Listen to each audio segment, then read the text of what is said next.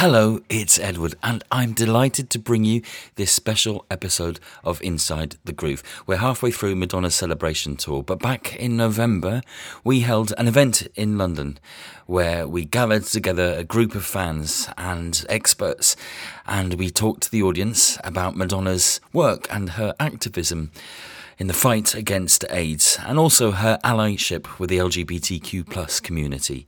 It was a great event done in partnership with the National AIDS Trust as part of the events working towards World AIDS Day. And we raised a huge amount of money for the charity, £5,000 in total. Huge thanks to a number of people, including Rhino Records, Madonna's record company, and also the Herb Ritts Foundation, who gave a very generous donation. Now, I can bring you most of the episode. I've had to truncate the beginning because we played a 10 minute video of Madonna in her own words and music. And unfortunately, I wouldn't be able to keep that audio here on this podcast, or it would be taken down. So we've cut it to bits, I'm afraid, at the beginning, but you've got the rest of the chat. We're also missing a lovely performance by Tofi Dai, who sang Promise to Try from Madonna's Like a Prayer album, and also the brilliant drag acts we had. Again, copyright. I'm sorry about that, but I hope you're going to enjoy it. It's a really fun, sometimes moving, but ultimately joyous celebration of everything Madonna has done in the fight against AIDS. So sit back and relax. I'm going to take you back to November 2023. Madonna may not have wanted to hear it, but sometimes sorry seems to be the hardest word. Do you think you'll ever make up with Madonna? We already have. We have. You yeah. have? Oh, we did it in the fr- a restaurant in France in the summertime. We just happened to be in the same restaurant. Um, she came in. I sent over a note. She was very gracious. I apologized profusely because what I said should never have appeared in public. She was very gracious. She accepted my our apology. We bought a dinner, um, and that's over and done with. She was really great about We it. don't we don't believe in putting negativity No. out in the world. Yeah. And No. both of us were embarrassed Yeah. when all that stuff came out, and it's just you know you've got to put that behind you and go forward in Yeah. positivity. Especially when you've got kids, right? It must make you think. Yeah, no, but she was really. I have to say, she was fantastic. She was just okay. Let's get move on, and that's the. You know, I was very relieved because she had every right to say to me, "I don't want to talk." I said, "Listen, you have an option of not talking to me again," and I completely understand it. And she said, "No, no, I accept your apology. Let's move on." And with the apology long out of the way, Elton recently issued a glowing message to Madonna.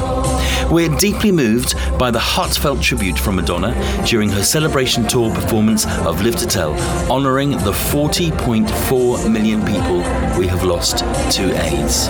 But Madonna has been there from the start, and even in the times when mentioning the disease could lead to the end of someone's career, she still said it all. I'm really here for two reasons. Number one is because I really believe in AIDS Project LA and the services, the services that they have provided for people with AIDS and in the Los Angeles community and for the prevention education that they support and um, and the second reason I'm here is because I love to dance. and danced for nearly an hour straight, along with her pal Sandra Bernhard, her Who's That Girl co-star Cody Mundy, and backup singer Nikki Harris. They're here to make sure that I um, don't perform too many nasty dance moves. That Christopher Flynn is responsible for teaching me. Chris Flynn, who introduced Madonna at this fundraising dance-a-thon for the AIDS Project of LA, is an AIDS victim himself. He's also the first dance teacher Madonna ever had, and still a very close friend. You will understand the depth of my faith in her when I tell you that she was among the first persons I turned to when I was diagnosed. She understands, she cares, and like you, she knows that being here makes all the difference. You know, he's thanking me for being here, but I have to say thank you to him because he's the man responsible for encouraging me to go after my dreams, to go to New York, to, I don't know. I, he taught me, I went to my first dance class with him. He's a great guy. As your oldest living disco partner, I claim the first dance. This next song I wrote about two very dear friends of mine who died of AIDS. And though you don't know my friends, I'm sure that each and every one of you tonight knows someone or will know someone who is suffering from AIDS, the greatest tragedy of the 20th century. For all of you out there who understand what I'm talking about, don't give up.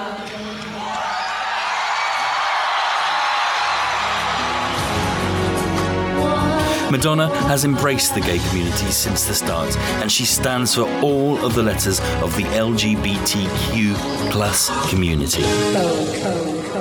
We'll share some emotional stories, but also give an insight to the positive ways Madonna has championed the people who just happen not to be straight as we go once more inside the groove.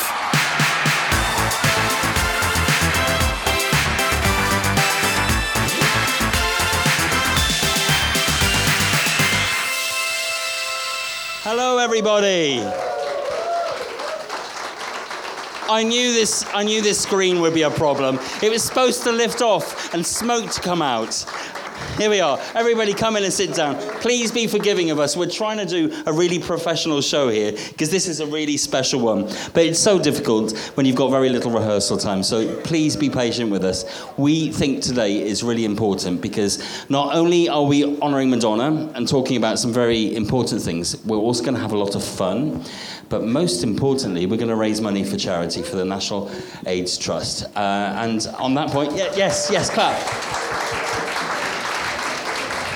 If you've paid a, a ticket entry price, then your £10 is going to the charity. So that's already a start. We've got some brilliant raffle prizes. After we've chatted, you can buy them now, but after we've chatted for an hour, you can go and buy a strip of raffle tickets. It's £5 a strip. We've got some brilliant prizes. Peter, what prizes have we got? Tickets to Cher. um, all of Madonna's albums on 12 inch vinyl. Yes. Um, we have got a Girly Show tour program. Yeah. We have got lots of Inside the Groove packages. T-shirts, Um, etc. What's the other? We, oh my god, we've got the Gary Heery, the original album. It's the contact sheets framed. We've got the True Blue cover picture framed, etc. So basically, if you've never, if you don't know what a raffle is, uh, Prize you, you buy, if your ticket, if your prize draw, he hates the word raffle. Raffle. Um, we, if we pull your number out of the hat or, or whatever we're pulling out of, have you got a hat, Debbie? A bowl? A bowl. I feel like it might be a bowl. Then, you- then you might well have won that item, um, which is very exciting. The Cher tickets, we're going to do an auction on stage. So just to clarify, Rhino Records, Madonna's record company, have offered us two tickets to see Cher in person, in conversation next Friday. It's a special concert, not concert, but gathering that's happening anyway. And we've got two tickets to be part of that. It's exclusive. You can't buy the tickets. You could only get them by a competition. They've sold out anyway. So we're going to auction those off. All that money will be going to the charity. Very exciting. Anyway, here we go. I rehearsed so well, and I never, it never occurred to me that I wouldn't be able to read in the dark. So. So here with me on the stage, uh, you'll recognise a lot of these people. We have fashion photographer Jonathan Daniel Price. Yeah. He, he's, he's, he's the eye candy, we all know that. But also, second eye candy is writer and journalist Nick Levine.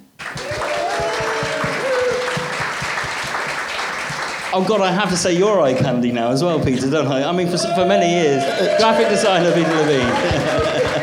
That literally kills you, doesn't it? not at all, not at I, all. I will do yours. The fourth bit of eye candy is Edward Russell. Hey! Uh, but most importantly, uh, we have the CEO of uh, National AIDS Trust with us, Deborah Gold. Who is also eye candy. Thank you, thank you. Is is IJKLMNO candy? That's that's just how much much candy she she holds. We're here today to talk about Madonna's Madonna's activism um, in, in the whole HIV uh, thing. It feels a really strange word to use. How do you describe somebody who who helps promote lack of HIV? Help me out here, Debbie. Yeah, I mean, I think activism can mean so many different things. And like for me, it's about using the opportunities that you have, the skills that you have, the relationships that you have to make a difference. And Madonna absolutely has done that. She's used her celebrity, she's used her opportunity to reach people in their homes with messages around um, safer sex at a time when those messages weren't easily available. Um, she's used kind of the stage, she's used her own money. Um, and that's definitely activism. That's 100% activism, and it falls inside a whole, you know, kind of range of things: protests, lobbying, um, just absolutely, it's activism. So you're the expert on HIV and AIDS, uh, but you're not the expert on Madonna. True. We are, hopefully. Everybody in the room is. So I, I, think our job today is to educate Debbie fully and the rest of you as well in everything that Madonna's done. And it's a kind of a celebration of her career as well. Um, because I, I kind of take it for granted. I was 18 in 1988, so I was educated partly by Madonna on it. HIV is the name of the virus that can lead to AIDS. Can you explain it better than I can? I think you explained it pretty well, in fact. Um, HIV is a virus that you can acquire in a range of ways, and the main way is through sexual contact. Um, and AIDS is late stage HIV, which is developed if HIV is untreated and then becomes much worse and much serious. Um, HIV affects your immune system and means that you can acquire a whole range of other types of conditions, some of which are quite kind of well known, particular types of cancer, for example. And, and it's those other conditions that can eventually lead to death and led to all of the deaths that happened and do still happen around the world, but so much, so many fewer because of the development of such incredible medication now that means that it's possible it, to live really well. Yeah, but it, it's true that uh, although it's a treatable condition that people live with, back in 1983 when Madonna's career was taking off, if you became HIV positive, you would probably die. Yeah, I mean, there are absolutely still people living today really good lives who acquired HIV in 1983, but you're right, those people are lucky. And the vast majority of people who acquired HIV in those years did die. Absolutely. Okay, so let's talk about uh, Madonna. And uh, we saw in that video earlier on that she was doing that special dance-a-thon in 1989. Um, I get obsessed about this. She's got the Breathless Mahoney hair, but that's before the Like a video, Like a Prayer video came out. Blows the mind. they understand what I'm talking about here. Um, uh, and, and that was in honour of Christopher Flynn. Now, Nick, you, you've been looking into Christopher Flynn because obviously his picture comes down in the Live to Tell moment. And he kind of was her in, in, introduction to, to gay life and gay culture. Is that right? Yeah, she, she met him when he, uh, she was 14. And he, she's kind of spoken about him in a few interviews over the years, saying he was the first person to tell her she was beautiful, talented, could you know, do something with her life a major kind of instigator in her moving to New York. But amazingly, she's also spoken about the fact that he was the first person who took her to a gay club. And that was the first time in her life that she felt like she belonged. She'd always felt like a misfit at school, an outsider. When she got in this club and saw all these people dancing and having a great time, she suddenly felt like, yeah, like I found my people. So he was, yeah, I mean, you could say a mentor. That word sounds a bit corporate. He's almost like a second father because her father sort of was very strict with her, and she she says that he's responsible for creating the person she is, but he was also not very sympathetic to certain things. He certainly probably didn't like Christopher very much or was wary of him. So she, he was that mentor figure that you talked about. Yeah, I mean, when Christopher Flynn died in October 1919, she put out a statement describing him as her higher power. So it was kind of a, a cross between a kind of father figure, a mentoring, and a kind of, I guess, kind of cultural and spiritual guide to life because she's spoken about how he, he introduced her to kind of things that she never had access to before, like opera, classical music, and obviously, yeah, like going to gay clubs. So it sounds like he kind of just opened her eyes in a massive way. It feels like we wouldn't have the Madonna that we know without Christopher Flynn. Yeah, I mean, she, she said that. There's a really interesting interview she did um, when she was promoting Filth and Wisdom, um, her film, where she was interviewed by Gus Van Sant, who directed the Harvey Milk biopic. And she goes off on this massive tangent about Christopher Flynn, basically, because in Filth and Wisdom, there's a, a, blind professor played by Richard E. Grant, and she said that character was based on Christopher Flynn because when he was very ill at the end of his life, he went blind. And she just sort of reels off all the ways in which Christopher Flynn like completely altered the trajectory of her life, and it's you know it's quite amazing. Um, she kind of you could tell she's kind of going off in a tangent, and she kind of, sort of spirals a bit because she was saying you know, Christopher meant so much to me. Then I got to New York and met all these amazing gay men. And then a lot of them started dying. But at the same time, my career was taking off. And that must have just been so confounding to have all your dreams coming true. You feel like you're becoming the person you always wanted to be. And the people who mean the most to you in life are, are dying. That must have just Yeah. been, I mean, how do you process that? I think we see her processing that on the tour. That's what that moment's about. Thank you for talking about Christopher Flynn. I, I mentioned at the last episode that we went to, that was the bit that really got me in the Live to Tell video because his picture comes down and he's smiling and he just seems like the most wonderful person. And, and it, oh, the, the, the terrible loss. Um, this like 1983 was when Madonna's career took off, and there's no coincidence, I'm sure, in terms of how her trajectory's come across. That's the time that the sort of the first cases were coming here in the UK, timing-wise. Have I got that right? Yeah, that's right. Um, 1983 is when Terry Higgins died in the UK and the Terence Higgins Trust was founded. And it, um, it's definitely when the sense that something was happening was starting to be more known in the gay community. People were um, afraid, you know, kind of, and it was real, the, the kind of zenith of that period of fear but no knowledge, not really knowing what you needed to do to protect yourself, not really knowing how you could acquire HIV, um, but knowing that something bad was out there. But, and it wasn't just fear of gay men, and we talk a lot about gay men, but I suppose in that period that was where the majority of the cases were happening. Um, but we don't. It's not just fear of them; it was from within the community itself. Yeah, absolutely. That's what I mean. So I think from without and within. So I think within the gay community, absolute fear of kind of not knowing if somebody you're sleeping with might have it, not knowing even really how you get it, how you protect yourself. And then um, you take that kind of gay community and surround it. Thank you. Surrounded by really serious homophobia. Um, and, you know, as the decade uh, kind of moved on, the press coverage and the way that HIV was treated and the kind of intermingling of homophobia and stigma around HIV, which even still to this day you can't really separate out from each other, meant that it very much felt like a community under suspicion and attack. And sometimes I think some of that from within, some of that from without. A really hard time. I mean, it's dreadful. It, it, it's an awful way to die anyway, but to also to die without people around you, it, it must have been awful. Um, you know, we can't imagine it today. Uh, and, you know, I, I, I don't want to put myself into this at all because I'm not HIV positive. I do know people at the time that, that died from AIDS. But um, back then, if you were a young guy coming out, it was it's hard enough anyway, but to deal with that sort of stigma around gay people was almost impossible. It was absolutely, and in no way to minimise that. But I think the other thing about the AIDS epidemic that it's so important to remember is often people weren't alone because our community is really good at supporting each other. Yes. And so, kind of under pressure from the outside, people stood forward both to protest and push for development in the same way that Madonna did, or, or in other ways, um, but also, you know, as I think you know we were at our best at that time of being there for each other, of starting to create ways, you know, kind of buddy systems and kind of ways of making sure that we were looking after each other at a time when often people might not be speaking to their families or you know kind of being fired from their jobs or all the other kind of things that were going on. And Madonna was always very supportive of her friends that were HIV positive.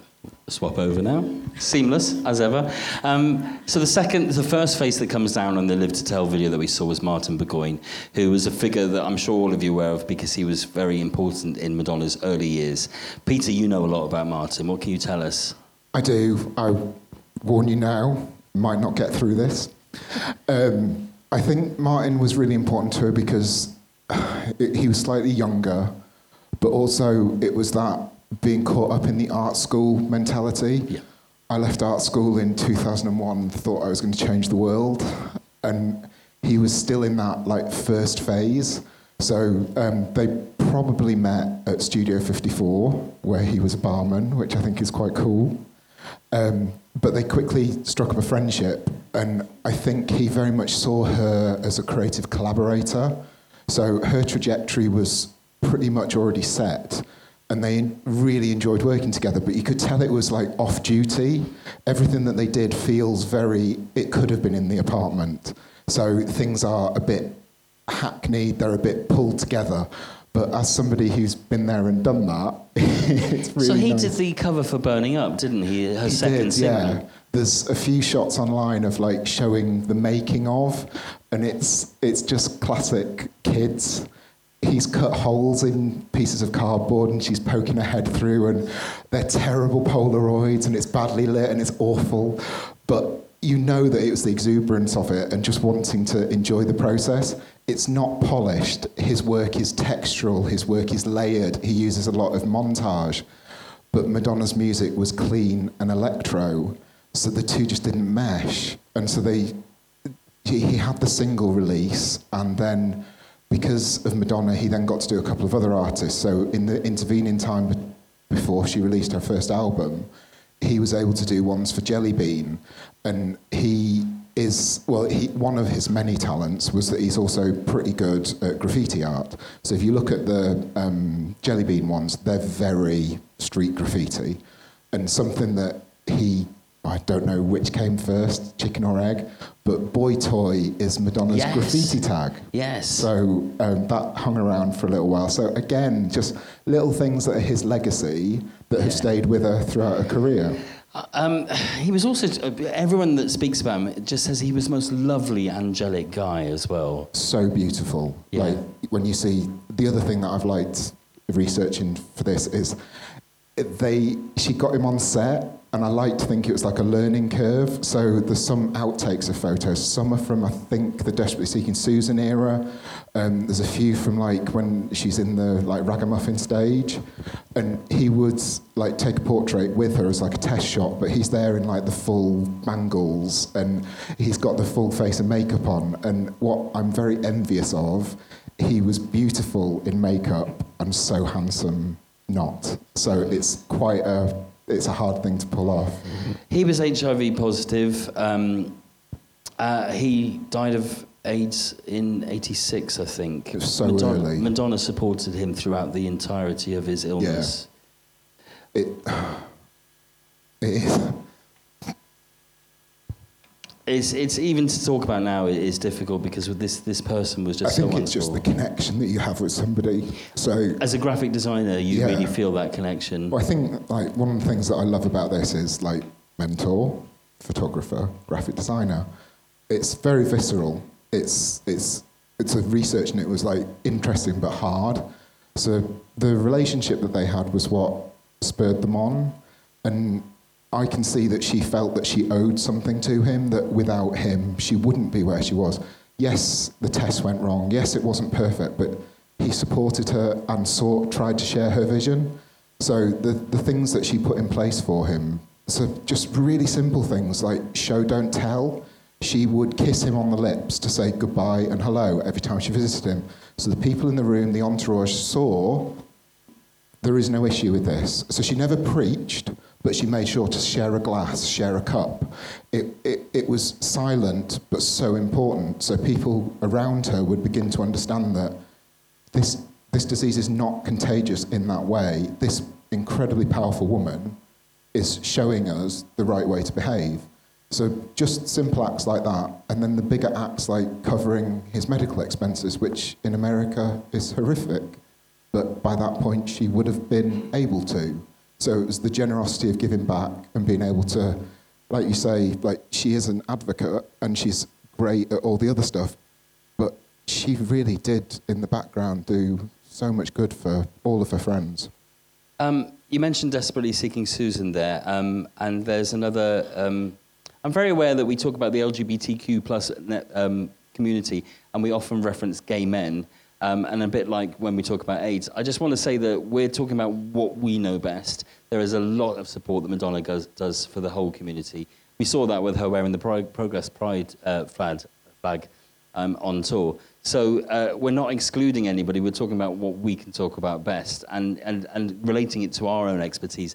Of course, another um, gay man who became HIV positive that was instrumental to Madonna's career that she met on the Desperately Seeking Susan set was Herb Ritts. You're a photographer. I know you're a big Herb fan. Yes, incredible artist. And I think a great example of two creative people who sort of forged a similar path with similar values. like you said, they met on the set of Desperately Seeking Susan, and he was sort of ins- instrumental in taking her from this like gritty downtown New York star to the international fame and the gloss of LA, which was towards the middle of the 80s. And there's been a few photographers in her life who really defined periods for her, and Herb really represents the 80s. You know, you can see that from the beginning of her record cover of True Blue, which of course is listed in the best record covers of all time quite often. It is the best record cover of all time. Does anyone disagree with me? No. There we go. you know, you were mentioning the sweetness of Martin, and, and that really came through in the research I did around Herb too. Is that he had this like naive, joyful quality, and I think Madonna is really drawn to men like that. It seems. I was also thinking as you were talking that there's this idea of Madonna as being a bit heartless and discarding people when they're no longer uh, of use to her, and and obviously in our research and doing the podcast and knowing what we know about her, that's not true. And with a lot of these people, they form not only work connections but also life connections. Got one ad lib for that. Yeah, that I'm me. so shocked at. Um, she didn't like the Lucky Star sleeve that Martin did, but she didn't deliver the news the way that Madonna always tells you what she doesn't like. She got someone at the record label to do it, and I just think that it's showing that connection and that support. She doesn't do that for anybody. Mm, very true. The three record covers that Herb did with Madonna True Blue in 86, You Can Dance in 87, and then Like a Prayer, another incredible record artwork in 89, show also the trajectory of her changes in creative, in image, and I think they work quite closely together to sort of move in that direction. Um, apparently, also, Herb was on set in nearly every one of her music video shoots, uh, not even shooting backstage, just was there as a friend, absorbing the creative. And um, that led to him venturing into a new area of directing music video. This all started in July 89 when Herb was first diagnosed with HIV. And the story goes that Madonna pitched him to do the Cherish music video as a, an excuse to sort of have his focus go somewhere else. He was very resistant at first. You know, as creative people, we know you sort of don't want to be pushed too far out your comfort zone, but he took the challenge. Apparently, he had a week to prepare. And we all know the video, the black and white imagery, the mermen with the tails. Apparently, that was the most expensive thing of the shoot because they just went down to the beach in LA and shot. Apparently, the water was freezing cold. She was diving in, going for it, and Herb was very impressed. Um, and yeah, sort of pushed them in a new direction. Uh, that was filmed in July 22nd. And uh, in the book that Mary Gabriel just released, which is brilliant actually, it's like a tome, a Bible, and we've been researching some things, some things that I'd never heard, and I thought I knew everything.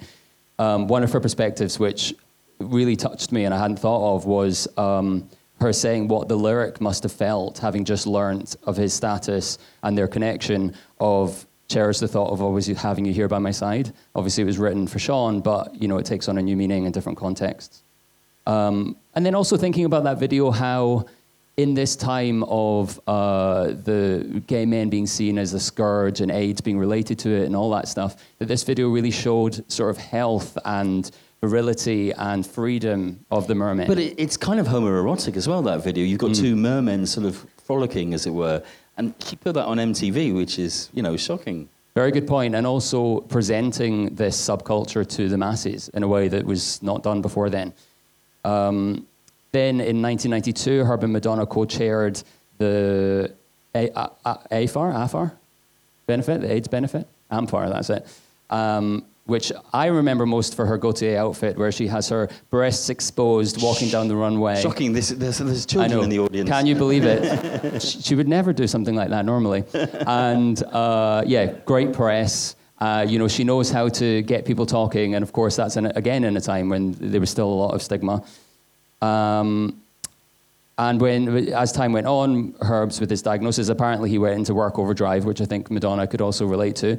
Um, he produced a huge amount of work towards the end of his life, and that's what led to his uh, demise, actually, because in He died- 2002. He died in 2002. Now, it, technically not of, H, of AIDS. Yeah. Uh, he, but he developed pneumonia. Exactly. So he was on a photo shoot for Vanity Fair, and they used motorcycles in a, a dry lake, and the dust apparently made a lot of people ill on set from that, and then he caught pneumonia as a result. And then by I think it was December, um, he was in hospital with pneumonia. Same old story we've heard a million times. The hospital wouldn't let her in. Eric, his partner, had to come and retrieve her from the waiting room, and she brought Kabbalah bracelets and sat with him uh, on Christmas Day, and then he passed on Boxing Day. Um, there's a really lovely video actually on YouTube of the memorial service with Madonna talking, very lo-fi. I don't think it was meant for public consumption, and she talks about the relationship. And in it, you know, she's peak Kabbalah. She's being very, very reflective and spiritual, and she says, even though we can't see him, it doesn't mean he's not here. Beautiful. Um, I mean, we're talking about the period with Cherish, where, which is where Madonna was being an activist in a way that nobody else was. So on the Who's That Girl tour, she was giving out safe-sex messages. I think she gave, this, gave the safe, same message in Blonde Ambition, where she was saying something like, "Come on, don't be silly, put a rubber on your willy" and stuff. And you can you can imagine that in London on Wembley and it going down okay. She was actually giving out that message in Middle America as well. And we talk about she was risking her career. She really was. We know what Middle America is like today. Can you imagine what it was like 35 years ago? And you've got this woman talking to teenagers, talking to children. In this country, it was, it was the only education we were getting because of section, section 28. Uh, these kind of things weren't being taught in schools, etc., including how not to die. Is that, is that what kind of was going on in the late 80s? Yeah, I mean, there's a couple of things. So just thinking about kind of what Madonna was doing at that time, like there are very few examples of kind of real kind of cultural moments like that where people um, spoke out in public and it really kind of broke through into the mainstream. Things like Madonna doing that, things like Princess Diana going and kind of shaking hands with people in the AIDS wards. And those are those kind of cultural moments that stick with people yeah. and can make a difference. And you're right, it's happening in a context in the UK in the late 80s uh, with Section 28, which I, I, feel like your audience probably knows what, what it is, but I'll say. They, they may not. Let's not assume anything. yeah, so, um, I mean, some of them aren't even sober at the moment, so. Uh, let me think, how do I do this? Uh, an incredibly homophobic law passed by the government, um, which, whilst it wasn't actually about HIV, definitely I think that kind of stigma around HIV played into, you know, you've got a cycle where the homophobia is feeding the HIV stigma and then back around. Um, and what the law said is that schools and other public authorities weren't allowed to teach homosexuality as a pretended family relationship. The actual kind of wording of the law was quite vague, but it acted to make teachers really, really afraid of being able to talk about anything to do with kind of gay people. And at a time when um, gay rights had been improving and attitudes in society maybe had been improving, it really acted to kind of prevent that from moving on. And you have a whole generation of young men that grew up without getting good sex education in school right at the time when they needed it. I mean, I, have said this story before, and, um, but it's so important to me. In 1989, I read the leaflet that was in the Like a Prayer album where Madonna says AIDS is not a party, and she gave, gives safe sex advice. I was beautiful when I was 19 years old, and I had lots of offers, and I can no, honestly. Why are they laughing? no, the thing is, I can honestly think of some occasions where I could have had unsafe, unprotected sex. And I did think about what was, and it sounds crazy, but I did. And I said it before and I say it again Madonna is possibly the reason why I'm still here. This is one of the reasons I'm forever grateful to her. And that whole period, we saw it when she was talking about the, the, the first dance-a-thon. This was a point when no one else was doing it. There were some celebrities that would speak out, such as Elizabeth Taylor, but nobody was speaking directly to teenagers. And I think when people say that Madonna has appropriated gay culture, this is when you look at people that I know for a fact she individually saved. And I have some friends that didn't make it through to the next year, and that still resonates and stuff like that. It's a very important period. Uh, Vogue. Okay, we've, we've talked about Madonna as an ally a little bit, but I think uh, Vogue is the first point where she really brought gay culture into the mainstream. Um, and I've been doing a little research because our very first episode was, was about the song Vogue. Um, but I'd never really deep dived into voguing itself. Now, voguing apparently harkens back to the times of slavery, uh, where slaves would mock their overlords by doing something called the cakewalk, where they would sort of, in their own time, they would do all these exaggerated poses, etc. That eventually evolved into a way of dancing in, in the 1920s to jazz music and blues music and stuff like that. And then, of course, in the 60s, you had the beginnings of what became drag balls, um, which we all probably know that by the 80s developed into these ghettos, these houses, mainly black, Latino, and trans folk that were getting together and sort of competing, as it were, at these dances and, and doing all these moves. And that's when some of the very familiar moves to you uh, were, were first originated. But this is where I really didn't know stuff. Madonna first came across this at the Sound Factory in New York. Now, the Sound Factory was on, I think, West 67th um, uh, Street. And, and basically, it had been run by the owners of Paradise Garage, which was gone by this point. Madonna would go there, and DJ Junior Vasquez was pumping away, and she would sit on the speaker and just watch people. This is Madonna with her I'm breathless hairstyle, would just sit there watching people. Can you imagine going back in time now and watching that? And she kind of decided in that point that she wanted to make music like that. So Like Prayer has got a very live acoustic sound. And I think that's when she commissioned Shep Pettibone to do that house remix of Express Yourself. At the same sort of time as people were starting to see it, there was a gala called the Love Ball, which took place in May of 89 in New York. And that's when fashionistas, a lot of artists first saw voguing happening. By July of 89, Malcolm McLaren released Deep in Vogue, which is uh, an homage, brilliant song. That was in conjunction with the filming of Paris is Burning, which was not released for a few years later. But voguing was really starting to become something. This is a fascinating fact. One of the remixes of Deep in Vogue was William Orbit, and the singer is called Lourdes. Mm, not a coincidence. It's, yeah, it's great. Um, after that, um, Keith Haring, who we'll talk about a bit in, in, in a moment, also managed to um, do something called uh, a, a, sort of voguing Chicago Vogue ball poster or what have you. But Madonna actually introduced voguing to the, the world much sooner than we think. So at the MTV Awards in September 1989, she performed Express Yourself. And if you ever watch that, two things to note. She's got terrible hair. Uh, you know, she does. Madonna, no, she does. She she looks like Helen Mirren on speed. It's very it's very Blanche Devereaux Golden Girls. It is, It's- yeah. Yeah. But she's also doing her, Donna and Nikki are doing moves that we see later in the Vogue video and on Blonde, Blonde Ambition. So that was the introduction. Um, but what happened then also, uh, and you might know this, so she did a film called Dick Tracy with Warren Beatty. Because her tour got cancelled, she was able to record some extra songs for it, which became the I'm Breathless soundtrack. And apparently it was Warren that wanted another song, one more song that was written from Breathless Mahoney's perspective. Now, this is where accounts sort of differ. But at the same time, Shep Pettibone had been commissioned to do a bit of dance music because that was the new direction that Madonna wanted to go into. So, and she wanted to experiment. This is where he came up with one track of music. Madonna wrote the lyrics uh, and melody on the plane from New York to a makeshift studio um, in New York that was in a basement. And this old closet was used as the recording booth. And that's where, in, in like November, December, she performed Vogue, uh, recorded Vogue. Um, and that was then chosen to be the, the big single. Um, if, we, if ever you get a chance to read Mary Gabriel's book that Jonathan talked about earlier, it goes into so much depth. It's all about how the dancers for Blonde Ambition were recruited. And it's about the video. It goes into so much detail about how the video was made, but most prominently, David Fincher, very famous director now, and actually back then, directed it as a favour to Madonna because he'd persuaded her to do to release "Oh Father" as a single. She hadn't wanted to do that, but he wanted to do a video, uh, and it kind of flopped. Uh, you know, this is a Madonna flop. It got to like number eight in the US or something like that. So she, so as a favour, he directed that video. They went to the studio with no real plan. They sort of found the costumes there and came up with the idea. And this is an example of when really creative people get together.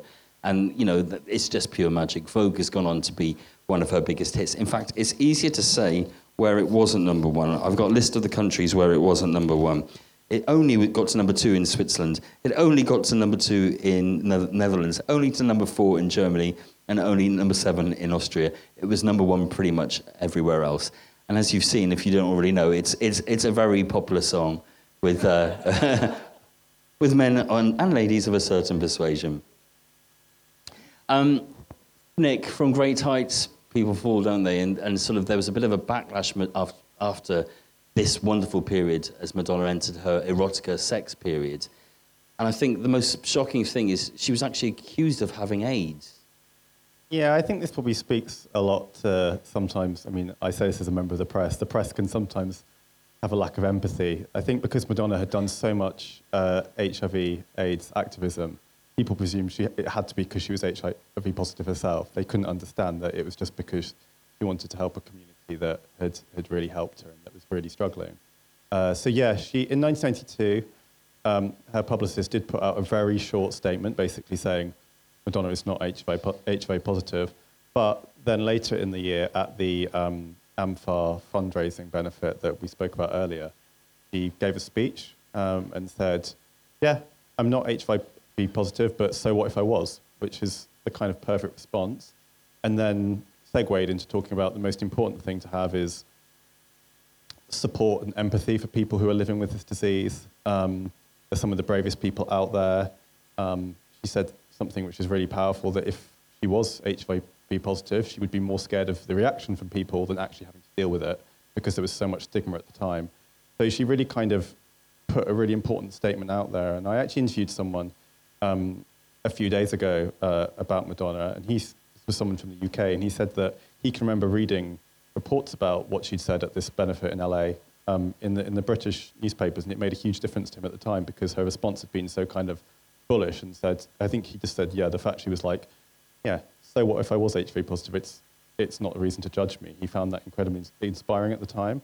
Um, so yeah, I think it was, think when we talk about Madonna's HIV AIDS activism, there are certain things that, you know, the things that come up on Twitter most often, which is the, often the like a prayer uh, inlay fact sheet, which was amazing. But I think this statement that she did in 1992 should be right up there too, because it was kind of incredible at the time. Debbie. Yeah.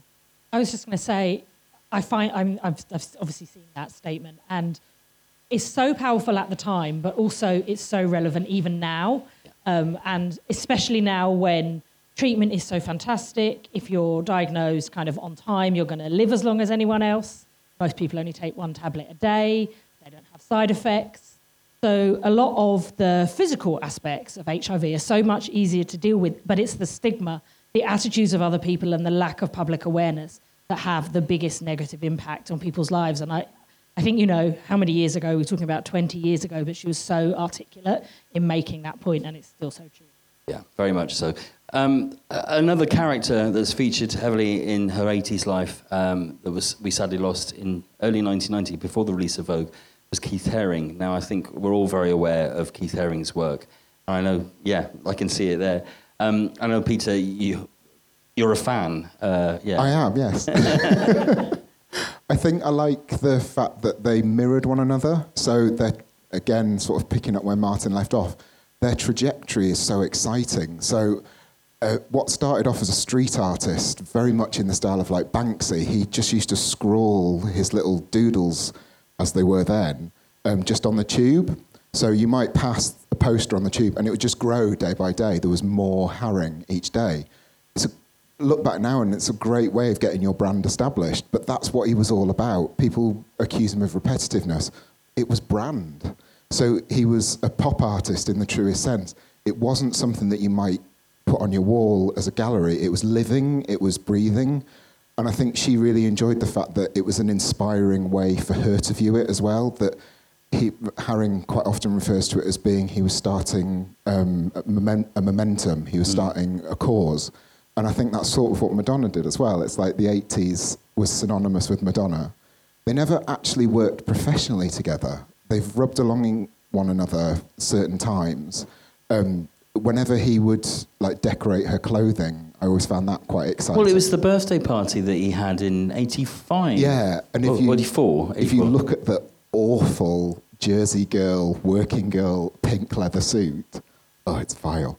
Double-breasted zips, but he put his artwork on it, and it turns into a piece of her body, his art. It's going to be amazing. But yeah, phenomenal. I think it was Sound Factory, and she's rolling around on a bed performing like a virgin and that was incredible to see. So it's, it's always like I refer to it. I think we have talked about this before, but I refer to it as like a clap back. So they kind of had a, a beneficial relationship. His artwork was promoted by Madonna, and um, something again we love a deep dive. Um, one of um, Vivienne Westwood's first shows called Witches. That's the really short skirt in Borderline. So that's a Vivienne Westwood original inspired wow. by the artwork of uh, Keith Haring on Madonna's body, and I just love that that it's a, a, reciprocal thing. And the other thing that like always makes me laugh, um, the press was so harsh to Madonna in the 80s, but Keith Haring, as a wedding present, took all of the vile National Enquirer covers and just doodled on them. So he took really negative things, but made them into a positive. And it was a joint wedding present between him and Andy Warhol to her and Sean Penn. I can see Sean Penn probably didn't like it as much as she did. Um, but there's, there's, it was a set of six, but we only know where four are. So um, maybe for the prize draw, we could cut them down. Um, uh, yeah, he's thrown me at that point. Debbie, did you have something you wanted to say there? I was just going to say we could recreate them. We could try and recreate them. How do you feel, Peter, that you know you can get a, a Keith Haring T-shirt in Primark now? I'm, he, he probably would love it. He gave his work away for free. He quite often would do a doodle or he would give a pin badge. So it's bad that some, uh, if they were giving the money back to a cause or a charity, I don't have a problem with it. But I actually think his idea of brand building, he would actually be quite chuffed with it if there was some connection. I think the best thing I've ever heard anyone say about Keith Haring was by uh, Honey Dijon, the DJ and producer who is a Madonna collaborator too. And she described his work as being like hieroglyphs for the soul. Um, and I think if you think of it like that, the fact that you can get something a bit soulful in Primark or H&M is kind of amazing in a way. So yeah, I, I feel like he'd probably, if he was getting a good cut, he'd be happy with it. Yeah, it's, it's something that Madonna's often, uh, people use it to attack her by saying that she commercialised a lot of stuff, but that's, she's just bringing out to the masses, which is, is wonderful. I saw some brilliant quotes about her about uh, gay men. Uh, uh, one of them was, um, if you were a gay man, would you be a top or a bottom, Madonna? To which she responded, I am a gay man. and she also once said, behind every great man, there is a great woman. And behind every great woman, there is a gay man. Um, listen, we're, we're kind of different generations here. You, you two are a very similar age, aren't you, I think? Yes, I've he talked just about, looks a lot younger. I've talked about my experience as being a teenager during the 80s and how scary it was and stuff like that. Um, but it's a different kind of scariness. Um, it must have been, I imagine, you two when you were coming out.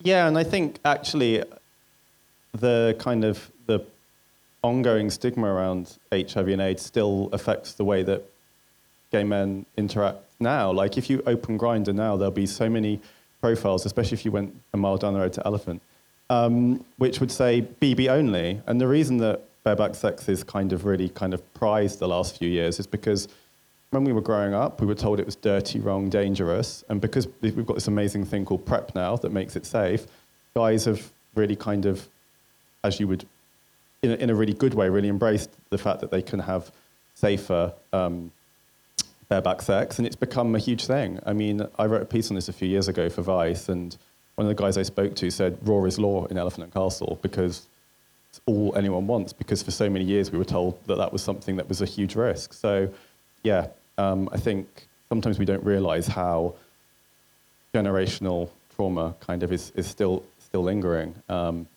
in quite su- subtle ways, actually. I think like I view myself as like Section 28 generation, so it's interesting to hear like the other sides of it. But to me, for most of the 80s, I know that my RE teacher was gay. He knew that I was gay but he couldn't communicate to me that I would be okay. It's, it's a subtle thing that we have between us. It's, you, you can tell. It, gaydar exists for a reason. It's because we can tell. But I, I know that he knew that I was struggling, but you can't have that conversation because he'd lose his job. I had a really similar experience. I remember my careers tutor when I was applying to uni. Um, he was trying to tell me in like our one-on-one meeting that like uni is a place where you can go and reinvent yourself. You can come out. But he was he obviously knew I was gay because it was quite obvious. But he couldn't, he was tying, basically like dancing around in circles trying not to say it's a place where you can come out. Um, I have so many experiences like that with teachers. I had a RS teacher who based a GCSE lesson around Ray of Light because the album had just come out. and it was obviously a spiritual album, and I was obviously like wrapped in this lesson. I was loving it. I mean, probably everyone else was like, what the fuck's going on? Um, my head of sixth form, I remember, like, was always very like kind of supportive of me, but he couldn't say that he was gay. Like the first time I went to Brighton Pride, 10 years later, I saw him there. I was like, oh, of course. And it's just, yeah, you kind of, when you look back at Section 28, there were it was It- it, it was, was a cloud over our silence. head that we didn't know that was there at the time. And I think because we weren't allowed to have those conversations, I was not allowed to know he is a gay man of 35 who is living a perfectly normal life. I associated my gayness with death. It was the idea that if I say I'm gay, I am committing myself to the disease. J- Jonathan, you, you being a bit younger, I think you've told us before about how when you came out, the biggest worry from your mother was around HIV. Yes, well, it was 2003 when I decided uh, I had something important to reveal to her. Walked into the living room and she was watching Sex and the City, an episode in which they were in a gay bar and there were half naked men on the bar. And I thought, maybe we should switch this off, Mum. Sat her down and said, I've got something important to tell you. And she said, You've got someone pregnant.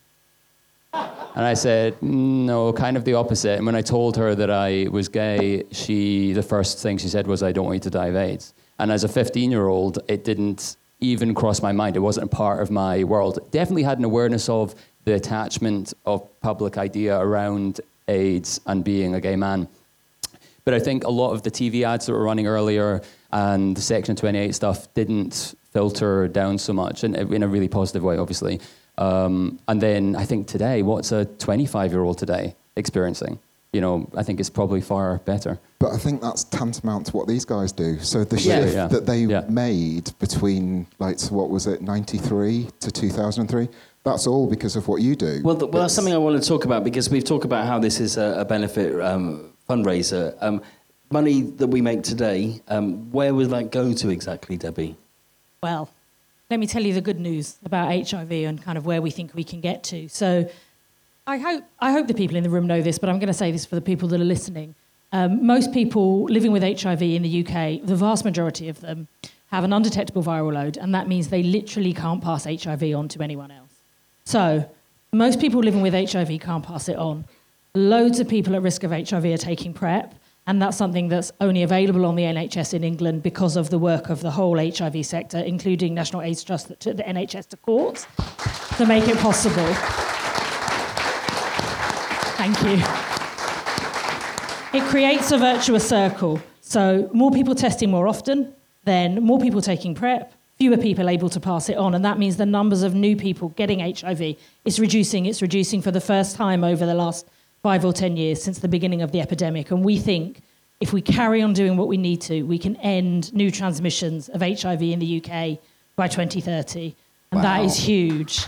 Wow. But we can't do it without the kind of support that you're providing. We, we are here to support you. Uh, I guess that answers my question of why things like that Live to Tell moment last month is still important. It's still important to get the message out. It absolutely is, and there are still people acquiring AIDS and a- HIV, and actually a lot of them are very young because they aren't necessarily getting those messages in school now. It's it's funny. Section 28 has gone, but also the focus on HIV has gone, and it's really only recently that the government passed new rules to allow LGBT-friendly sex education in schools, and that is not happening everywhere, and especially for young trans people. Um, and so I think there's a lot more to do, and the stigma remains enormous, but there's so much more hope now than there was before. And I think that, you know, by not allowing that hope to pass us by and by not losing those opportunities, that's how we pay tribute to those people that died in the past. There's so much to get through today. Um, I'm afraid I have to tell you that our Madonna karaoke has gone, uh, just because we've got a few things to. It honestly isn't because Peter promised that he wanted to sing "Ray of Light." Uh, I've got a microphone. we, we, we're we're going to end this live episode section now on that very positive message uh, from uh, Debbie. But we are going to open our, our shop. Peter, what can people buy at the shop, of which all proceeds go to all the charity? Um, what can they get there? Trust. Um, we've got specials that are on today in the far corner. So online at the moment, it is um, uh, for sale for 25. Uh, for a t-shirt here today it's 22.50 and obviously you'll save the postage. And we're doing a bundle of the foil print and the t-shirt for 45 pounds. So that is a saving of 15 pounds. I sound like i'm doing a raffle now. Um, There is a raffle. yeah uh, uh, ev- every, everything goes to support um, uh, National AIDS Trust, and it's uh, an amazing cause. And we've also got that raffle. Raffle tickets are available from the same people or anybody that's collected. We've got the buckets. It's simple. You buy a, a strip of five tickets for five pounds, um, and when we call the prizes in about oh, about an hour's time, you could be a winner. We've got a whole set of vinyls from Rhino Records. Is, is Matt from Rhino Records here? No, not here yet. So uh, basically, basically they were delivered to my house in Cardiff. Too late for me, so I'm going to have to post them on. We've got other brilliant things. We've got that Gary Heery print, um, framed print and stuff like that. Some of it's on display. Some of it's in the paraphernalia you've seen. But it's just all an opportunity to buy strips and strips of tickets. You don't have to get just one. We want to raise as much pos- money as possible. We know that everything that happens today is going to be passed back to Madonna directly from the record company. She will be aware of the amount that we raise. And who knows, we might even get a, a message back in some way. We are so grateful for everything that Madonna's done um, in the promotion of sex, uh, safe sex and breaking down the stigma of HIV and AIDS. Without a doubt, and we all know this, we need to talk about it more.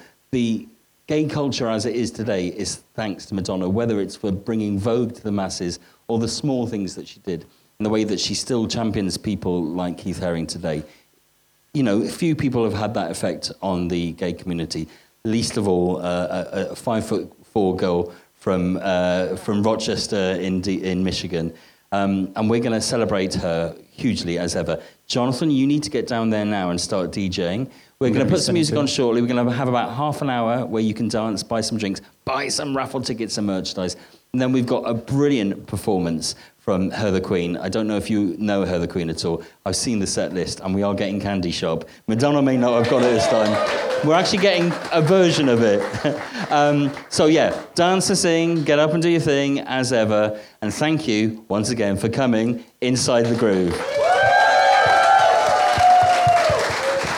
Can, can I just have, because um, just just because I'm the wet one, um, just want to say huge thank you to Debbie, huge thank you to uh, Chris for putting all of this together, um, everyone at National AIDS Trust who's been incredible helping us pull it all together, and huge thank you to these guys as well because um, it's a lot of fun yes. and we've thoroughly enjoyed yes. it. Especially it is... to James who brought the idea to us in the first place. Thank you yes. so much.